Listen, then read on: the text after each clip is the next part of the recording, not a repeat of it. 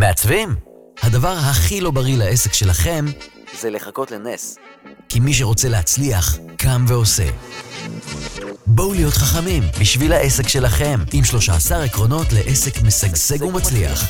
אז אם גם אתם רוצים להצליח כמעצבים ואדריכלים, ולא להיות תלויים רק בשיווק מפה לאוזן, אם אתם רוצים להחליט כמה תרוויחו בכל חודש, ולזכות בשקט נפשי מוחלט. הכנס הזה במיוחד בשבילכם. יום ו' 13 בדצמבר, 9 בבוקר, בבית ציוני אמריקה. 13 העקרונות לעסק משגשג ומצליח, עם אדריכלית רחל ורשבסקי. כי ניסים זה נחמד, אבל לא קורה לכל אחד. אז מור טולדנו, מה שלומך? מצוין, ממש, ממש. איך השילוב בין כל המערכות? איך את מצליחה לנווט את העסק שלך, גם להיות מעצבת, גם להיות מאמנת, ואת נותנת עכשיו המון דגש וזווית מאוד עמוקה על אימון, ואיך זה בא לידי ביטוי בהצלחה של נשים. זה כבר מחזור רביעי או חמישי. כן. כן, של הצלחה מבפנים. נכון, הצלחה מתחילה מבפנים. ההצלחה מתחילה מבפנים. אני חייבת, פנו אליי הרבה פעמים בפרטי, ושאלו אותי, מה מור עושה? כאילו, מלבד לזה שהיא כאילו ממש... זה באמת שאלה טובה. נכון, מה היא עושה? אמרתי, אני אשים את זה על גבי השולחן, ואנחנו נדבר על זה, כי זה חובה. אז אולי תוכלי לספר לי רגע על ההצלחה המתחילה מבפנים. תוכלי לספר איזה שפיל? בטח, השפיל, אני צריכה שעתיים לפחות לספר על זה, אבל ככה בקצרה. לקח לי שנים בתור מעצבת פנים, התמודדתי עם עליות, ירידות, התרסקויות, לקוחות לא מרוצים, כסף שלא מגיע בהלימה לעשייה שלי ולמאמץ שהשקעתי בזה, וזה היה סחבת של שנים, בין אם זה היה עם עצמי לבד כעסק, בין אם זה שיתופי פעולה שעשיתי, ואפילו בשותפות שהייתה לי, הרגשתי שאני במאמץ שם, וכל הזמן מרצה, שזה קורה לרוב המעצבים, לכולם, לכל האומנים באשר הם, הלקוח קצה עומד מולם, והם צריכים איפשהו למצוא את הנקודה שהם בעצם מרצים אותו, כדי שהוא יהיה הכי מרוצה, כי זה אומנות. מאוד קשה להגדיר, אני כל פעם חוזרת לזה, כי מאוד קשה להגדיר את האומנות שאנחנו יוצרות, נכון. ואת ה-value per money של הדבר הזה. נכון, כשאת מדברת על זה, זאת מזכירה לי איזושהי סיטואציה בתור הווקה, שאני זוכרת שישבתי, אז הייתה לי שותפה, שהיא גם חברה מאוד טובה שלי, שותפה לדירה, ויצאנו מלא ובילינו מלא תוך כדי לימודים בשנקר וזה וזה, ואני זוכרת שבאיזשהו שלב, איזה ערב אחד, אני התיישבתי על הרצפה של החדר שלה, והתחלתי לפקוט, ואמרתי לה, איך אף אחד לא רואה אותי? איך אין איזה גבר שפשוט רואה אותי, כמו שאני, את היכולות שלי, את מי שאני, את האישיות שלי? מה, אני כזאת כאילו, אני סבבה. איך יכול להיות שלא רואים את זה? וככה גם הרגשתי עם העיצוב פנים. זאת אומרת, אמרתי לעצמי, אני באמת מעצבת מוכשרת. באמת אכפת לי מהלקוחות, באמת חשוב לי ההצלחה של הפרויקט. אנחנו מדברים על יותר מעשור של עשייה. נכון, 14 שנה. ובכל זאת הרגשתי שכאילו כל הזמן אני צריכה לשכנע אנשים בכמה אני בסדר ובכמה אני טובה, ולמכור את עצמי, שזה היה החלק הכי קשה מבחינתי, לדבר עליי כמותג, לדבר עליי כמישהי ששווה את זה, לדבר עליי שאני כבר לא מתחילת הדרך, אני כבר יש לי מיילג' ואני כבר מבינה ואני כבר יודעת, וזה תמיד היה כזה באיזה מין חוסר אותנטיות כזה עם עצמי, היה לי שיחה פנימית, עד היום, שיחות פנימיות כאלה של כמה באמת אני שווה, דווקא ככל שגדלתי עסקית, אז החוסרים התעצמו, כן? כי בתחילת הדרך את מחזיקה חוסר של חוסר ניסיון, ואין לך מושג מה את לא באמת יודעת. ומכאן נבע הקורס של הצלחה מבפנים. הגינו את זה כאילו, את הגית את זה, וזה התחיל להיות... כשהתחלתי לאמן, שהברייקינג פוינט שלה לאמן היה אחרי שכשהייתי בהיריון עם לילי, עם הבכורה שלי, ואז אמרתי, די, נמאס לי, אני חייבת לנקות שולחן, אני זה, זה, זה, זה. מנקה את השולחן, פירקתי שותפות שעבדה נהדר, ואמרתי, אני לא רוצה את זה יותר, זה יותר מדי מאמץ בשביל הכסף שאני עושה. ויותר מדי בריאות נפשית, ואז ניקיתי שולחן, וכשהתעוררתי אחרי הלידה שלי בעצם, אז אמרתי, מה אני עושה? מה אני עושה עם החיים שלי? כאילו, אני תמיד הייתי מזוהה כמורה מהצוות, לאורך כל השנים. ואז אמרתי, אני חייבת ללמוד משהו טיפולי, כי תמיד היה לי את זה. כן, עכשיו אמרתי לעצמי, אני בוגרת שנקר בהצטיינות, שייתת 13, חיילת מצטיינת, אני תמיד עם התארים. שייתת 13, זה לא ידעתי. כן, אני כל כאילו... כל פודקאסט אני מגלה לאמור רובד מורכב אחר ומטורף. בתור שושואיסטית של...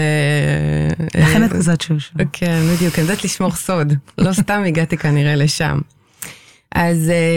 אז אמרתי לעצמי, טוב, מה אני עושה? אז תמיד נמשכתי לזה, תמיד אמרו לי שאני נורא טובה בלהקשיב ולפצח אנשים וזה וזה וזה. וגם לאורך השנים כמעצבת למדתי NLP ולמדתי תקשור ולמדתי ימימה ולמדתי מלא מלא דברים, אבל בשביל עצמי, לעולם לא חשבתי שאני אעשה מזה איזשהו ביזנס. וזהו, ואז התעוררתי ואמרתי, טוב, מה עושים? מה עושים? אני הולכת ללמוד איזשהו סוג של טיפול. ואמרתי לעצמי, הפעם לא מעניין אותי תואר. לא מעניין אותי פסיכולוגיה, לא מעניין אותי זה, מעניין אותי פשוט ללמוד משהו טוב ומעניין, ושיעזור לי לרפא את המקומות הפצועים של עיצוב הפנים שחוויתי, כן? ואז פשוט הכרתי את שיטת סאטיה, שהיא שיטה מדהימה, והחלק המאוד מאוד מיוחד של שיטת סאטיה זה העבודה עם הגוף, זה מה שקורה לך בגוף כשאת מדברת, כשאת חווה את החיים, אוקיי? ודרך זה התגובתיות שלך והחוסר חופש בהתנהלות היומיומית שלך. זאת אומרת, אם את כלואה במצב שהגוף שלך מפעיל אותך בסיטואציות במציאות, אז התגובתיות שלך לסיטואציה לא תהיה חופשית, לא תהיה מבחירה. אוקיי, איך אני רוצה להגיב לזה? איך אני רוצה באמת להיות באותה סיטואציה? אז סאטיה מדברת על זה הרבה מאוד, ואז מי שכבר מכיר אותי, מכיר את הסיפור של הריקול, שבעצם כשפתחתי את הקליניקה, שמתי לב שהאזורים בגוף פועלים אצל הרבה מאוד אנשים, באותו מקום, בהקשר לאותה שיחה. זאת אומרת, אם את מדברת על כסף, אז הידיים שלך נעות ומשתגעות, ואם את מדברת על אבא שלך, אז משהו בראש מתחיל לעבוד, זה יכול להיות כאבי ראש, כאבי רקה, זה יכול להיות אפילו באזור הגרון, ואז אמרתי, טוב, זה לא מקרי, אז הלכתי וחקרתי את זה גם, ואז גיליתי את עולם הריקולילינג, שהריקול מדבר על זה בעצם, שלכל מחלה או דפוס פאטרן שאנחנו חיים בו, נגיד יש סיפורים כאלה שחוזרים, אנשים כאלה, אותם טיפוסים שחוזרים אלינו בחיים וגם מחלות, יש להם טריגר רגשי שגורם להם לפרוץ, והטריגר הרגשי הזה, אם את מוצאת אותו, את הסיבה הזאת, אז את יכולה פשוט לשחרר ממך את החוויה הזאת, ויותר מזה את יכולה לשחרר את הילדים שלך מהשרשור הזה של השושלת שאנחנו מקבלים מההורים שלנו, ומההורים של ההורים שלנו. זה חומר מאוד מאוד עמוק. נכון, מאוד... זה לפודקאסטים של המשך, כאילו, זה לא... אנחנו לא נסיים את זה כאן. On surface. On surface. אז רגע, אז שאישה, בעיקר את מטפלת כאילו 99% מהנשים, זה את מטפלת בנשים, נכון? נכון, זהו, ואז... זה גבר אחד בדרך, אבל... שניים כבר, כן, אבל כאילו הם באמת יחידי סגולה, והם חמודים מאוד, אני לא אנטי גברים, אני חושבת שגברים זה עם מדהים, לפני עצמו, גם אנחנו, וכל אחד פשוט סוחב את העניין שלו, אבל באמת העניין של לעבוד עם נשים, לאמן אנשים, זה כי הבנתי שיש פה חוסר מאוד מאוד גדול, של תודעה עסקית, כלכלית, אצל נשים, נשים פשוט אבולוציונית, מחזיקות איזשהו חוסר שפע, או חוסר יכולת פשוט לעשות כסף. פשוט לממש את עצמן. זאת אומרת... שהתוכנית ההצלחה מתחילה מבפנים, האסנס שלה זה בעצם למצוא את הטריגר פוינטס, נכון. שנמצאים לנו בגוף, ובאמצעות התוכנית הזאת את בעצם מעבירה איזה תהליך, שהוא תהליך אחד כמובן מנטלי, פיזיולוגי, נכון. ומה קורה, כאילו, מה יש בתוך התוכנית הזאת שגורם בעצם לשינוי כל כך גדול, ואני מכירה באופן אישי, מעצבות שעברו אצלי את מעצבים הצלחה, ועברו אלייך, והתהליך עצמו, שהם בעצם חיברו בין תודעה עסקית לבין תודעה אישית, אני מסתכלת מהצד ואני לא מכירה אותן, זה משהו אחר לגמרי, כאילו אני לא אגיד שמות, אבל מי ששומעת יודעת, כאילו עוברות תהליך מאוד מאוד עמוק, מה קורה שם? כאילו מה הקסם? אני יכולה לספר לך מה קורה שם. אוקיי, אז... תבואי. אוקיי, סבבה. אבל אני אספר לך בגדול, שבעצם את יכולה לתת... יש הרבה מאוד נשים ששיטה טובה תקפיץ אותם בצורה משמעותית, ויש הרבה מאוד נשים שהשיטה פתאום יכולה לשתק אותם. משהו בשיטה, כל עוד הם לא הבינו אותה, או לא חוו אותה בצורה חופשית, אל מול לקוחות, אל מול ספקים, אל מול עצמן, כן. הם יעצרו. זאת אומרת, הם פתאום הרגישו תקיעות וחוסר. עכשיו, זה משהו שהם החזיקו כבר anyway מראש, זאת אומרת, הם לא ידעו את זה על עצמן, אבל אז בתוך הקורס, בעצם בתוך ה-12 מפגשים האלה, אנחנו עובדים על כל הרבדים העסקיים, שזה כל מה שאני קוראת לו היבש, כן? שזה הבידול והמודל העסקי והתוכנית השיווקית וכו' וכו'. אבל אנחנו כל הזמן מסתכלות על מה קורה להן בתוך זה. ומה השיחות הפנימיות שקורות להן בתוך זה. אני אתן לך דוגמה, למשל, אחת מהאנשים... נראה לי שאנחנו נעשה איזה טסטינג עליי או משהו. לגמרי, אנחנו נעשה, ואני אתן לך רגע דוגמה, ואז נעשה איזשהו באמת טסטינג. אחת הנשים באה וסיפרה לי על איזשהו זוג לקוחות, היא אדריכלית, את גם מכירה אותה, אנחנו לא נגלה מזאת, אבל היא באה וסיפרה, זה פשוט טרי, אז אני זוכרת את זה, היא סיפרה על זה שיש לה זוג לקוחות, שלא משלמים לה את התשלום, ומתעכבים לה בתשלום, והיא כבר עשתה, וסיימה את כל השלב הזה של הסרטוטים וזה וזה, והיא כבר מבקשת את הכסף, והיא לא מקבלת אותו, ויותר מזה גם פתאום נהיה איזה משבר אמון, ומשהו במשבר האמון, פתאום הם אמרו לה שהם לא מרוצים מהתכנון, ואז מה שקורה זה שהם מחזיקים לה את הכסף. מחזיקים, אני אומרת, בגרשיים, כן? כן, בגרשיים, אבל מחזיקים את הצ'קים ולא מוכנים לשלם לה. לגמרי, ואז היא שואלת אותי, מה אני עושה? מה אני עושה? אני לא מצליחה להגיע למצב שאני בכלל מדברת איתם, כי אני או שאני אתפוצץ עליהם, או שאני אשתתק מולם, שזה בדרך כלל שתי התגובתיות. שתי התגובות שעובדות כשאת כאילו לא חופשייה בבחירה שלך, כשאת לא שמה לב למה קורה לך בגוף ומאיפה זה מגיע וכו' וכו'. אז או שאת שותקת או שאת יורה, אחד מהשניים. ואז התחלנו לעבוד ועשיתי לה אימון בתוך הקבוצה, כי זה מה שקורה. זאת אומרת, יש את ה8-10 נשים שצופות בה כשאני עושה את התהליך של האימון. שזה גם תהליך מאוד עמוק, מדהים, רגשית. מאוד. זה שאת מוכנה להיחשף, זה חלק מ...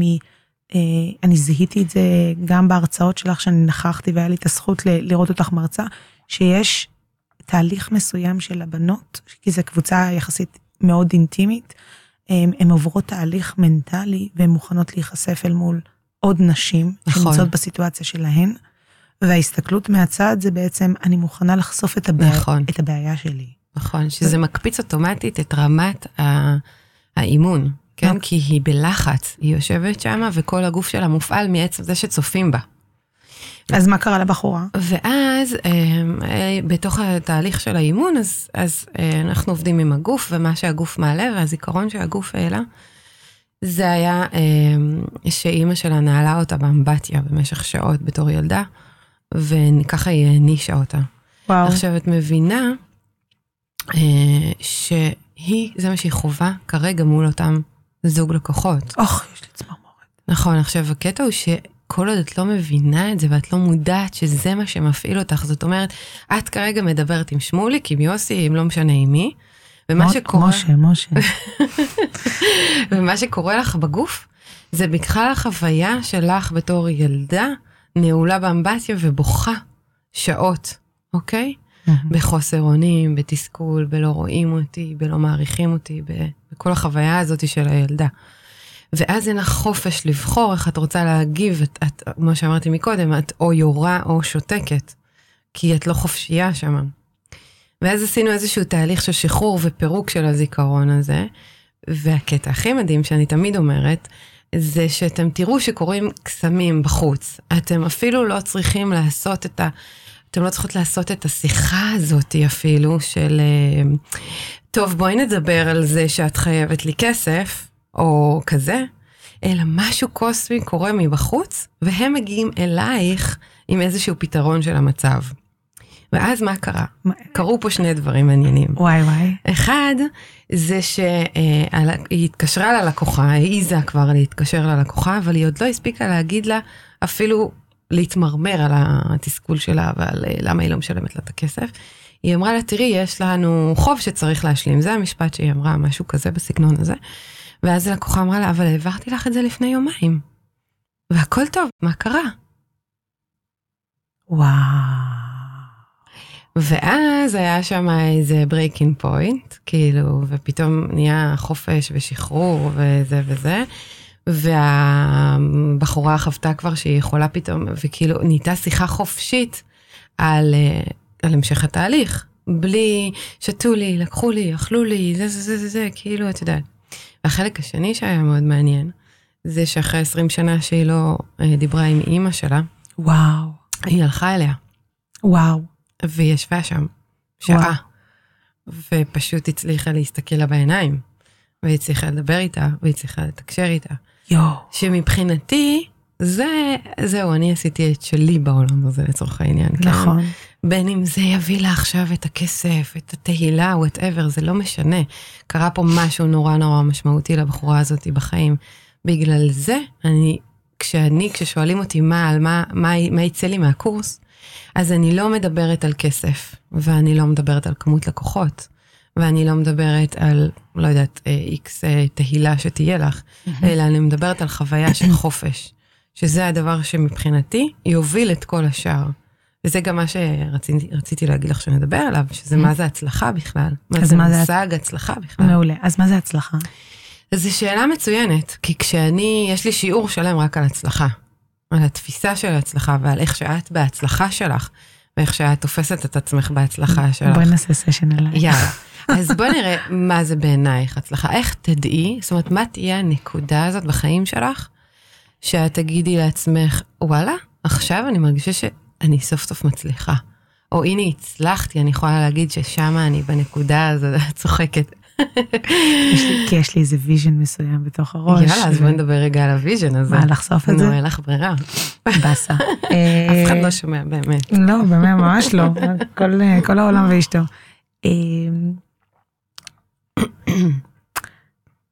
מה, ממש לחשוף מספרים? אני לא יודעת, זה מעניין אותי לדעת איך את רואה את ההצלחה. אני רואה את ההצלחה בראות. קשה, יש לי איזה כדור בגרון. אני רואה הצלחה במספרים. כן. אני רואה את ההצלחה מצוין, זה לא אומר שזה אגב בסדר או לא בסדר, זה אומר, זה מעניין אותי לראות איך את רואה, איך את מקמטת, איך את תשימי לעצמך את התמונה הזאת של הנה אני בהצלחה שלי, אוקיי? מתי תשימי אותה, באיזה שלב? אז אצלך זה כמותי, זה במספרים, זה בכסף? זה בכסף. אוקיי. זה במספרים. ואיך את, באוש. נגיד, עכשיו תדמייני נגיד סיטואציה שאת רואה את המספר הזה באוש. וואו, זה המון, זה תזרים כיפי. יופי, אז קודם כל מעניין לדעת מה קורה לך בגוף עכשיו, כשאת מדמיינת את זה. את רואה את הפרצוף שלי, נקלי בחיוך על חלל. נכון. אני מדמיינת כבר איך אני, כאילו... זהו, עכשיו מה את מדמיינת מעבר לזה? אני מדמיינת כבר מעבר איך אני מפתיעה, כאילו, את רומן בעלי, וכאילו... מה את עושה עם הכסף הזה? אני קונה לו את החלום שלו. שמה החלום שלו? דירה. אוקיי. מול הים. כן, ואת רואה את הדירה הזאת? כן. אוקיי, ומה, אתם מתהלכים בה? את עושה לו הפתעה, את מכסה לו את העיניים? מעניין אותי את הסרט. אני מתלבטת, כאילו, אני מרגישה שזה יהיה קומת קרקע. כן. ויש גינה. כן. ויש איזה שיח, וזה נמצא מתל אביב. הדירה קצת חשוכה וקצת מוארת. יש חלונות כאלה שמעצבנים אותנו. אולי אני יוצא לזה יותר זמני. יותר לפתיחת פתחים... בקומת קרקע, והפנים שלו משתנות. הפנים שלו משתנות, כאילו, הוא מרגיש שהוא הגיע לאיזה נחלה, למשהו ש... זאת רואה שלווה? אני רואה אצלו, כן. אני רואה אצלו שלווה, ואני... עכשיו זה מרגש אותך. כן. עכשיו תראי, הנה עוד פעם הגוף מופעל. נכון. יופי. תמשיכי. יש לך דמעות בעיניים, אני אתקשר את מה שאני רואה. נכון. הוא מגיע לאיזה נחלה מסוימת, ואני אומרת לו, אתה רואה? הצלחתי. עמדתי במילה שלי. הבאתי לך את מה שהבטחתי לך, עמדתי במילה שלי. סומך עליי. והוא אומר כן, ואז אולי הוא אומר זה לא, כי הוא בכל זאת רוסי. מי שלא יודע, אני פה בוכה. והוא מקבל, יש לו איזה רוגע, ואנחנו מתחילים למלא את הדירה בכל מיני חפצים וצעצועים ואטרף, ואולי הוא יתווכח איתי, כי אני רוצה מטבח שלייפלק ושהאשטרוורטין שאני חולה עליו, אבל אולי בסוף זה יהיה איזה מאפן שיש קיסר. אבל אני מצליחה להביא לו את זה. אני באמת מצליחה להביא לו את החדר עבודה שהוא רוצה, עם המחשב הגדול ושני מסכי ענק, והוא מרגיש שיש לו מקום בעולם. ואז בהלימה לזה אני מרגישה שגם לי יש איתו מקום לעולם, וזה הזמן שלי. למי שלא יודע, פשוט התחתנתי מאוחר, אז עד שהקמתי משפחה, כאילו זה לקח מלא מלא זמן. לא רוצה אותי. סתם. וזה שמה, ושמה מתחילים החיים. ושמה מתחילים החיים שלי ושלו שלנו. זה... מדהים. אז תראי, יש פה שני דברים מעניינים. אחד, זה שבעצם החוויה שלך של ההצלחה היא לאו דווקא הכסף, אלא היא הבית הזה. זאת אומרת, זה לא באמת על המספר, זה על החוויה הזאת של להשיג את הבית. והבית הזה שאתם חולמים עליו. כן. והחלק השני שמעניין בזה, זה שבעצם כל סיפור ההצלחה שלך נשען על זה שאת רוצה שבסך הכל יאמינו לך ויסמכו עלייך שאת יכולה לעשות את זה. זאת אומרת, את רוצה, התחושה של ההצלחה שלך זה להגיד, I did it. כן. אוקיי? כן. זה הקטע. זאת אומרת, זה בכלל לא, זה להוכיח לעולם שאני הצלחתי, שאפשר לסמוך עליי, לתת את התחושת ביטחון הזאת. זה להגיד, הנה, אני מסוגלת. שם תחווי את הסוג של ההצלחה הזאת שעליה את מייעדת. אוקיי? וזה מה שמעניין פה, כי הרבה פעמים שאני שואלת נשים איך נראית ההצלחה שלנו, קודם כל ההצלחה שלך נראית מאוד מאוד אותנטית, כי הגוף עבד. נכון. אוקיי? זאת אומרת שיהיה לך מאוד קל גם להגיע לזה.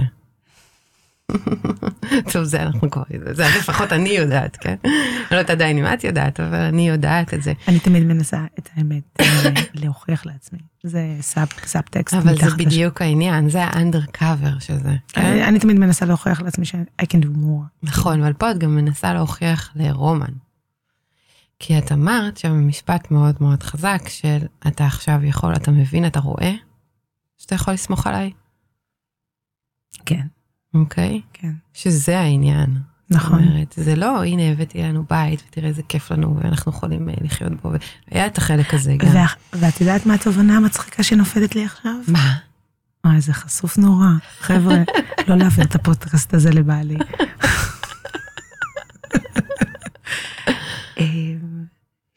שרומן מאמין בי 100%.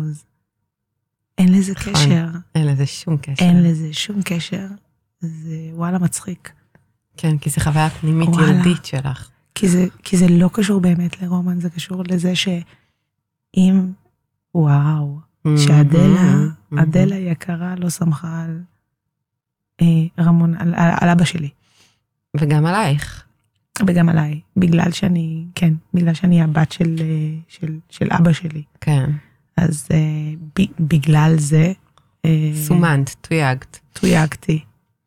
היא לא שמחה עליו. את האמת, אדלה כפר עליה לא סומכת על אף אחד. היא פולניה במגזר... אז את מבינה שהדגל שאת מסתובבת איתו, מכירה את העצנים, כאילו את העצנים שמחזיקים דגל? כן, את המות משיכה, את המות... ומגיעים לפס, כאילו לחבל הזה שהם קוראים אותו, אז זה, מה שאת מחזיקה הדגל הזה, זה, תסמכו עליי, אני יכולה. הנה, תראו. סשן מאוד חושפני. אמרתי לך שזה יהיה כזה. יש פה... אז בואי נעזוב אותך רגע, ואני אמיר את זה עכשיו כאילו לאנשים אחרים. אבל אני אומרת את זה על השולחן, לכל מי ששומע, זה סשן רציני. נכון. כאילו, אנחנו תמיד מסתכלים על זה שברגע שיהיה להיות פרויקט אני ארגע, וזה לא זה. בדיוק, זה אף פעם לא זה. זה לא זה. זה משהו... זה גם לא העוד 100,000 שקל, וזה גם לא העוד מיליון. זה תמיד צריך להיות באידיאל, כדי להצליח לממש את זה, צריך להיות קשור לחוויה רגשית. עכשיו, החוויה הרגשית שלך היא אחת, הבית, השלווה הזאת שאת רוצה לראות אצל רומן בפנים, והחלק השני של זה, זה הנה תראו, I can do it. זה, תסמכו עליי, זה, אני מסוגלת לעשות את זה. זה, שמה, תהיה חוויית ההצלחה האולטימטיבית שלך. שמה, תתלי את אותה תמונה עם מסגרת של, הנה, רוחלה מצליחה. וואו.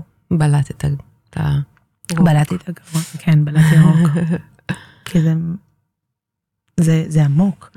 כי אם אנחנו מבינים שכל דבר מושתת על חוויה קודמת שלנו בחיים, זה אומר ששום דבר הוא לא ראשוני. נכון. יש לו שרשרת מסוימת של החיים שלך, של החיים של ההורים שלך, ושל ההורים של ההורים שלך, וזה שרשור ארוך כזה, שכולנו מקבלים מכולם, וגם ילדינו יקבלו מאיתנו, כן? ולכן זה, את יודעת, הרבה פעמים הם אומרים לי, וואי, אז דפקתי את הילדים שלי, וגם אני החזקתי את זה. יו, מה עשיתי אז ללילי ומסכנה, ואיזה חוויות היו לי איתה, ומה העברתי אליה, וזה כאילו האוטומט הראשון. נכון, ההיסטריה. או לצורך העניין, ההשלכה על ההורים, כן, של האשמה, מה, בוא נראה איזה חרא של הורים היו לי, ומה הם עשו לי, ותראי איך אני תקועה בגללם, כן? אז בעיניי זה דווקא הסתכלות עם המון חמלה על הסיטואציה, כי אם את מבינה שאת לא עושה משהו למישהו, ולא עשו לך, אלא הם תוכנתו כמו שהם, בלי להיות מודעים לעצמם, ואז העבירו אלייך את זה, ואותו דבר גם את עושה את זה לילדייך, לא בזדון, ככה הם תוכנתו, אוקיי? אז זה מפתח הרבה מאוד חמלה גם אלייך כאימא, על כל הפאק-אפים שלנו, שלא חסרים, ואותו דבר גם על הפאק-אפים של ההורים שלנו כלפינו, שזה בעיניי אחד הדברים הכי חזקים שאפשר. נכון, אז אם אני מסתכלת איפשהו תכלס למי ששומע ומקשיב, אחד הוא יכול לחפש אותך מור טולדנו, כאילו. נכון, מור טולדנו בפייסבוק, באינסטגרם זה מור טולדנו לייף קואוץ'. אבל רגע, שנייה, לפני שמחפשים אותך רגע, יחפשו, אני אשים את הלינק למטה. אם בן אדם עובר איזה תהליך מסוים, רק רגע, והוא כרגע מקשיב לחצי מהדרך. זאת אומרת שאנחנו עוררנו איזה משהו. מה את יכולה להגיד למי ששומע כדי לסגור את המעגל? בוא נגיד יש איזה מישהו עכשיו ספציפי שמקשיב לפודקאסט הזה ואומר, אוקיי, הראית לי את הכאב, הראית לי את הנקודה שאני מודע אליה בחיים שלי, אף על פי שצריך לעבור את זה כאילו בתהליך יותר עמוק איתך. נכון, למרות שאני חייבת לציין שאני מלמדת שיטה. זאת אומרת, אני מלמדת כלים כדי שהם לא יהיו תלויים בי כמאמנת.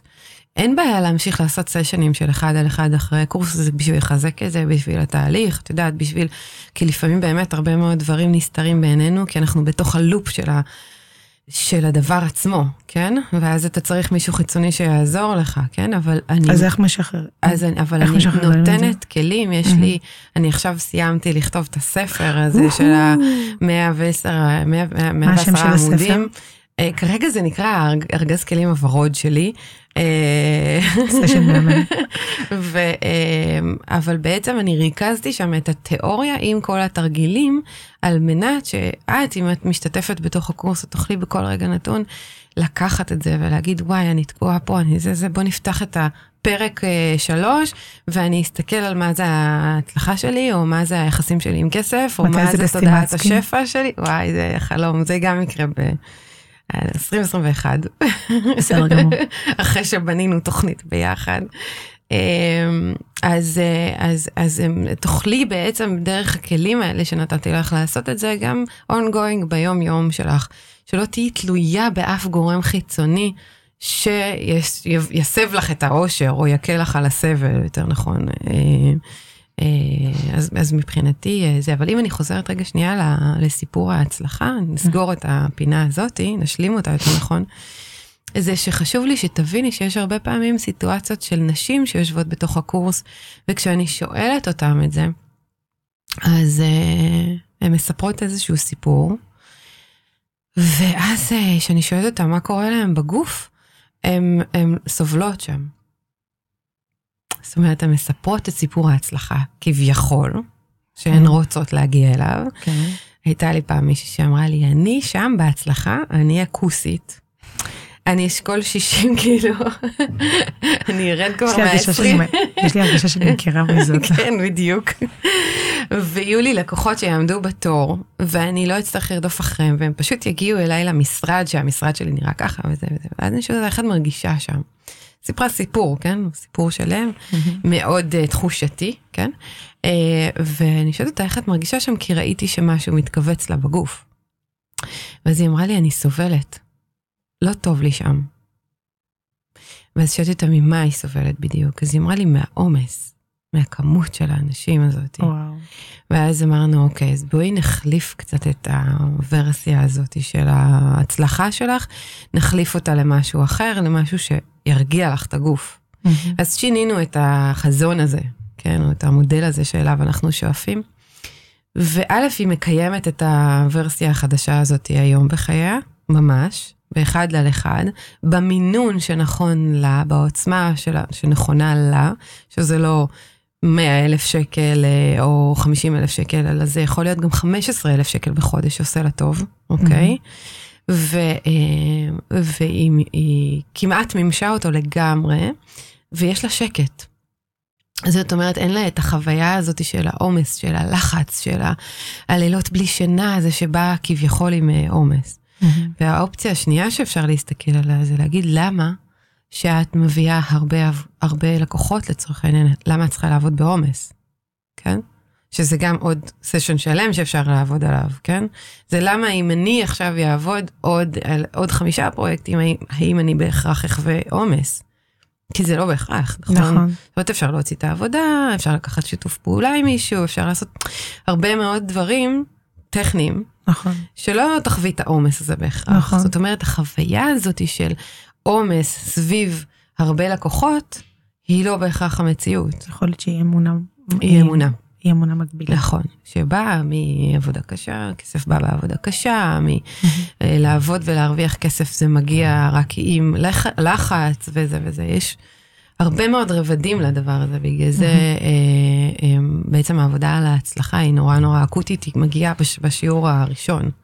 זאת אומרת, הבסיס הזה הוא כבר שם. אוקיי, אז אם בן אדם עכשיו שומע, אישה שומעת ומאוד מאוד התחברה, אז אחד, תני לי איזה כלי אחד קטן, מתוך כל 3 חודשים האינטנסיביים שאת עוברת עם הבנות, שיכול לעזור למי שמקשיב, משהו אחד שהם יכולים ממש ליישם את זה?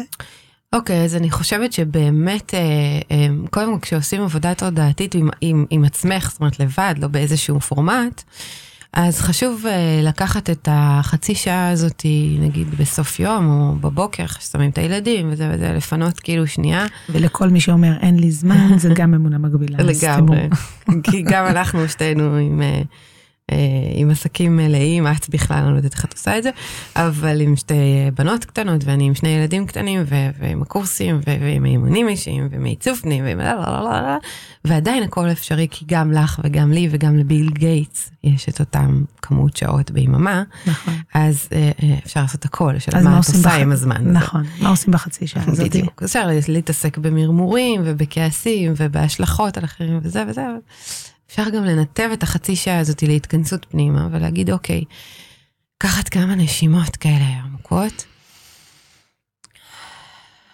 לאזן את הסערה הגופנית הזאת של הטריפה של הבוקר, כן. או הטריפה של סוף יום, ולהגיד, לשאול את עצמך, איך אני נראית בהצלחה שלי? וממש לנסות לדמיין את התסריט הזה ששאלתי אותך עליו, כאילו אם אלמודבר עכשיו היה כאן, הוא היה מצלם אותך, איך היית נראית שם, איך את מריחה, איך את מתנהלת, איזה הוויה יש לך, איך את עומדת, עם מי השותפים שלך, מי נמצא מסביבך, מי תומך בך בדבר הזה, ובעצם להתחיל לכתוב את זה, ולהתבונן תוך כדי במה קורה לך בגוף כשאת מדפרת את זה. ואם נעים לך שמה, אז תזקקי את הנקודות בתוך הסיפור, בתוך הסרט הזה, למה גרם לך להרגיש נעים? האם זה החוויה הזאת של רומן של הפנים השלבות? האם זה החוויה הזאת של הסיפוק של I did it, כאילו? או שזה סתם לראות את המספר בבנק? שזה גם אופציה, כן? יש אנשים שמספר בבנק פשוט מוסה להם ממש לא, טוב. לא, אני חושבת שכסף זה נחמד, אבל זה לא המטרה, יש מטרה נשגבת בדיוק. עמוקה יותר, שאנחנו מסתכלים רק על כסף, כסף הוא, אני באמת מאמינה שכסף הוא אמצעי להשיג דברים אחרים. בוא נגיד הוא שיקוף. הוא שיקוף של דברים אחרים שאנחנו רוצים... שיקוף של הערך עצמי, הוא שיקוף של ביטחון, של אמונה, של מה אני מחזיקה על הצלחה, של הרבה מאוד דברים. מה אני יכולה להביא לבן זוג, לחיים. התרומה שלי לעולם. נכון. שזה לא כסף, זה כאילו המנוע. מהמם. אוקיי, אז אני מקווה שכולם יקחו חצי שעה לעצמם, יכתבו, יעמיקו של מהם הדברים העמוקים. נכון. אני מאוד אוהבת את המונח הזה, אי אפשר לעשות אותו בהתחלה לבד דרך אגב, אבל יש לך מונח מאוד יפה שקוראים לו מכתב שחרור. נכון. זה מורכב יותר, אני לא ילאה את זה פה. יכול לדבר על זה בסשן אחר. נדבר על זה בסשן אחר, שהוא מדבר על איך אנחנו משחררים את האמונה המקבילה הזאת. מה שקיבלנו בירושה גנטית. בירושה, בדיוק, כן.